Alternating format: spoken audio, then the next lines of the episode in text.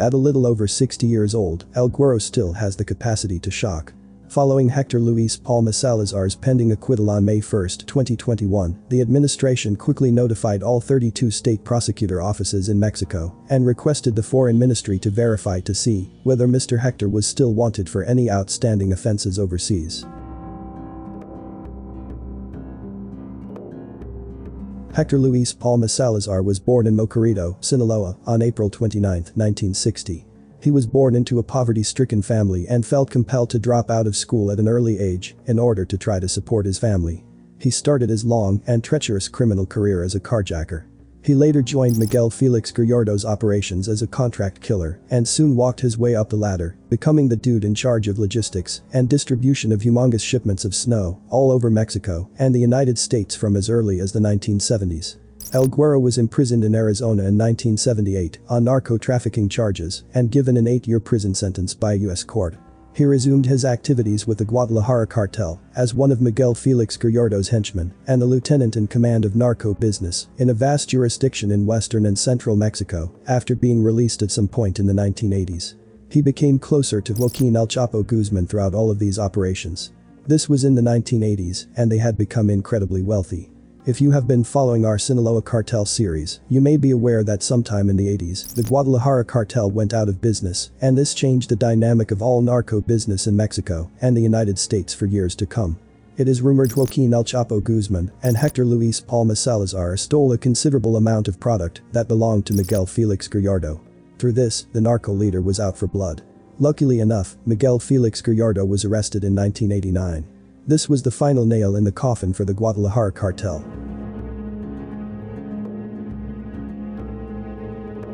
Joaquin El Chapo Guzman, Hector Luis Palma Salazar, and a bunch of other known and unknown narco business families went on to form the Sinaloa cartel. With the formation of this organization, trouble soon ensued and they went into constant back and forth conflicts with the Arellano Felix brothers of the Tijuana cartel. Due to this many conflicts, Hector Luis Palma Salazar's biggest nightmare would come to life.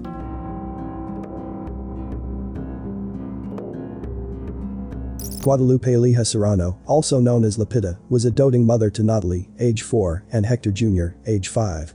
She was the famously beautiful wife to Hector Luis Palma Salazar. As yet another installment of their back and forth conflicts, the Tijuana cartel devised a plan to teach El Guero a lesson. The operative used to carry out this operation was the charming, youthful, and apparently irresistible Venezuelan operative Enrique Rafael Clavel Moreno. In 1989, Enrique seduced Guadalupe Elija Serrano and convinced her to run away with him to San Francisco. She withdrew $7 million from her husband's bank account and ran off with Enrique, bringing her children along. Shortly after arriving at their San Francisco hotel room, Enrique eliminated Guadalupe Elija Serrano and made her part ways with her head. He placed her severed head inside a cooler and shipped it to her husband. About two weeks later, he took the children to Venezuela, where he threw four-year-old Natalie and five-year-old Hector off the 492-foot Puente La Concordia bridge. A heartbreaking video of the small children being tossed to their deaths was also sent to Hector Luis Palma Salazar. Guadalupe Elija Serrano and her children are buried at the Jardines del Humaya Cemetery in the Mexican state of Sinaloa. A prestigious cemetery known for its grandiose mausoleums and final resting place of many rich and powerful narco families. The ceiling of the Palma family's $400,000 mausoleum is adorned with a painting of Lupita, Natalie, and Hector Jr. depicted as angels in heaven. This is the single event that has kept El Guero brutal and unhinged all his life. He was already a pretty messed up dude, this messed him up even more. It was a known unwritten rule in the narco community that families were never to be used as pawns in the narco game.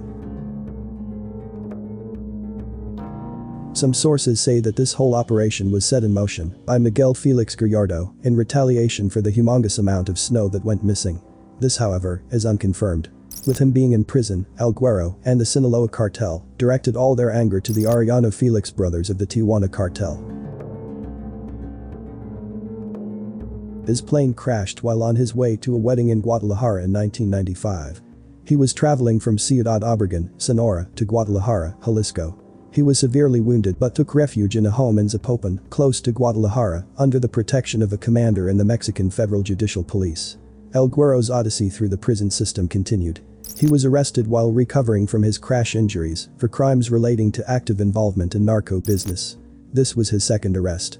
He was extradited to the United States in 2007 after serving nine years of his 16-year prison sentence at the Puente Grande Maximum Security Prison in Mexico. From 2007 to 2016, he served the rest of his sentence at the Atwater High Security Prison in California. Some sources say his sentence was reduced for his quote, good behavior.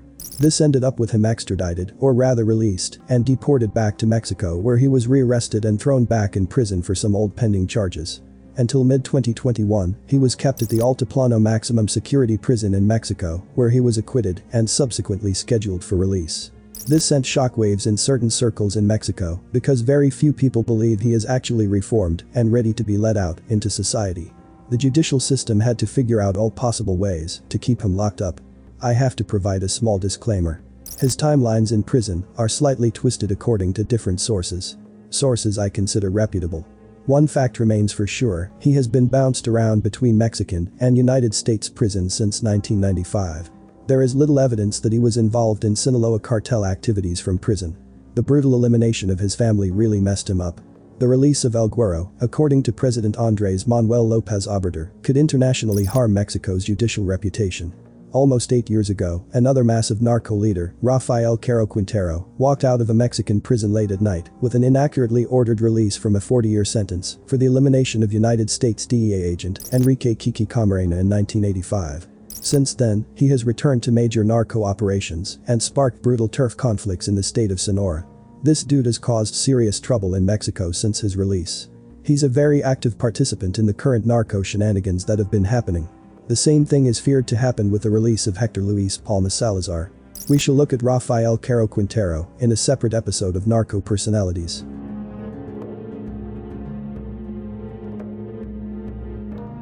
While in prison, reports state that El Guero became a calm, polite and level-headed dude.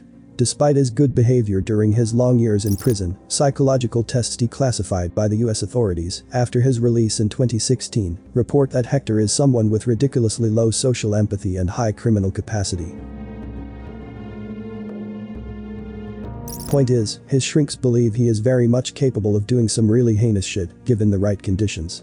In conclusion, this dude was really a bad dude in the 80s and 90s. His reputation from then has Mexican law enforcement in a chokehold about what he is truly capable of. Most of this shit is classified. That's how you know it's really bad shit.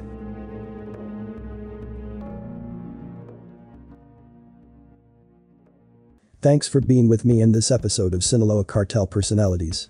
Please leave a thumbs up, sub to the channel, or comment. Your active engagement with the episode helps us reach new audiences, and those numbers help keep the lights on around here. For our podcast listeners, please feel free to leave a review. Those help too.